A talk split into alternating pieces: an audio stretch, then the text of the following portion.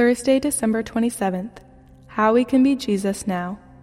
Be patient and enduring. James 5 7 through 9 says, Be patient, therefore, brothers, until the coming of the Lord.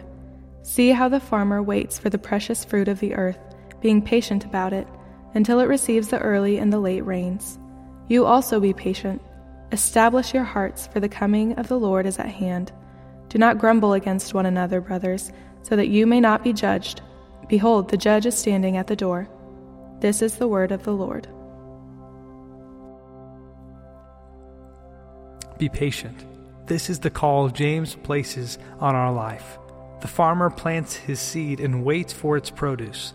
The seed must receive rain and sun. It must endure seasons both of glorious warmth and bitter cold.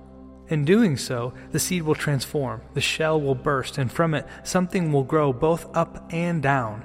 Roots will begin to descend deep into the earth, and the stem will climb toward the sky until finally it becomes something meaningful to the farmer. James gives us this analogy to show us two aspects of our waiting.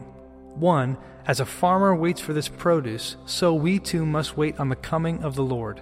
The seed must reach its desired end before Jesus comes to harvest. And two, we are that seed. We are what has been planted, and God is what we have received, so that we can grow and endure both glorious seasons of joy and bitter seasons of trial.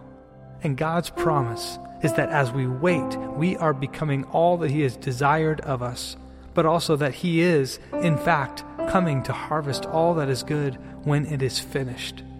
Whether this season is one of joy or trial, may we have patience as we wait for the coming of our Lord, knowing that He waits so that all will come to a knowledge of Him. And that is a waiting worth being a part of. What makes waiting so hard for you right now?